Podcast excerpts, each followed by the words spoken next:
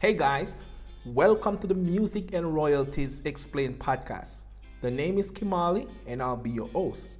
Today we're talking about music copyright. Music copyright, what it is and how do it I mean how does it apply to music? Say you've written a great song and you want to present it to the world. Do you need to copyright it first? And what does that actually mean? A copyright is a legal right that grants the creator of an original work exclusive rights. To determine whether and under what condition this original work may be used by others the music copyright is actually a bundle of separate exclusive rights.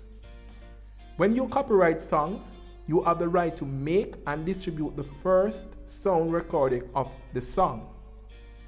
Once the first recording has been distributed, other people can make and distribute and distribute additional recordings, but they must obtain a mechanical license for the song and pay you a royalty fee.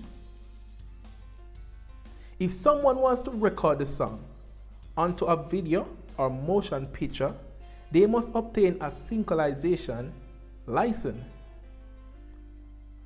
Make and distribute copies of the song on CDs, sheet music, tapes, records, and digital media.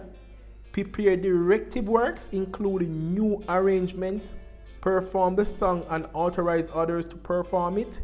For example, if someone else wants to play your song for an audience, they must obtain a public performance license and pay you royalties.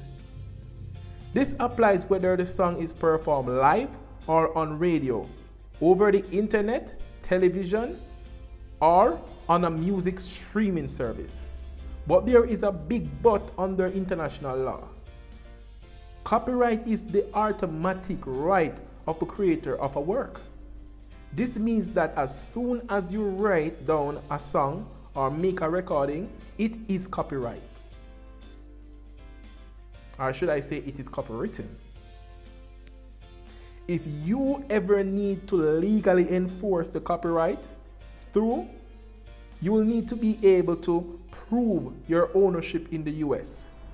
The best way to do that is to register your song with the US government copyright website. And I really want to thank you guys for listening through. Now, these are tips for thoughts and actual legal representation information. Um, I really have to give a lot of credit to you guys who are really listening and you know really taking the, um, the objectives and the necessary um, steps to make sure that you have enforced um, legal rights in your work. So until next time, thanks for making it the Music and Royalties Explained podcast. I'm Kimali.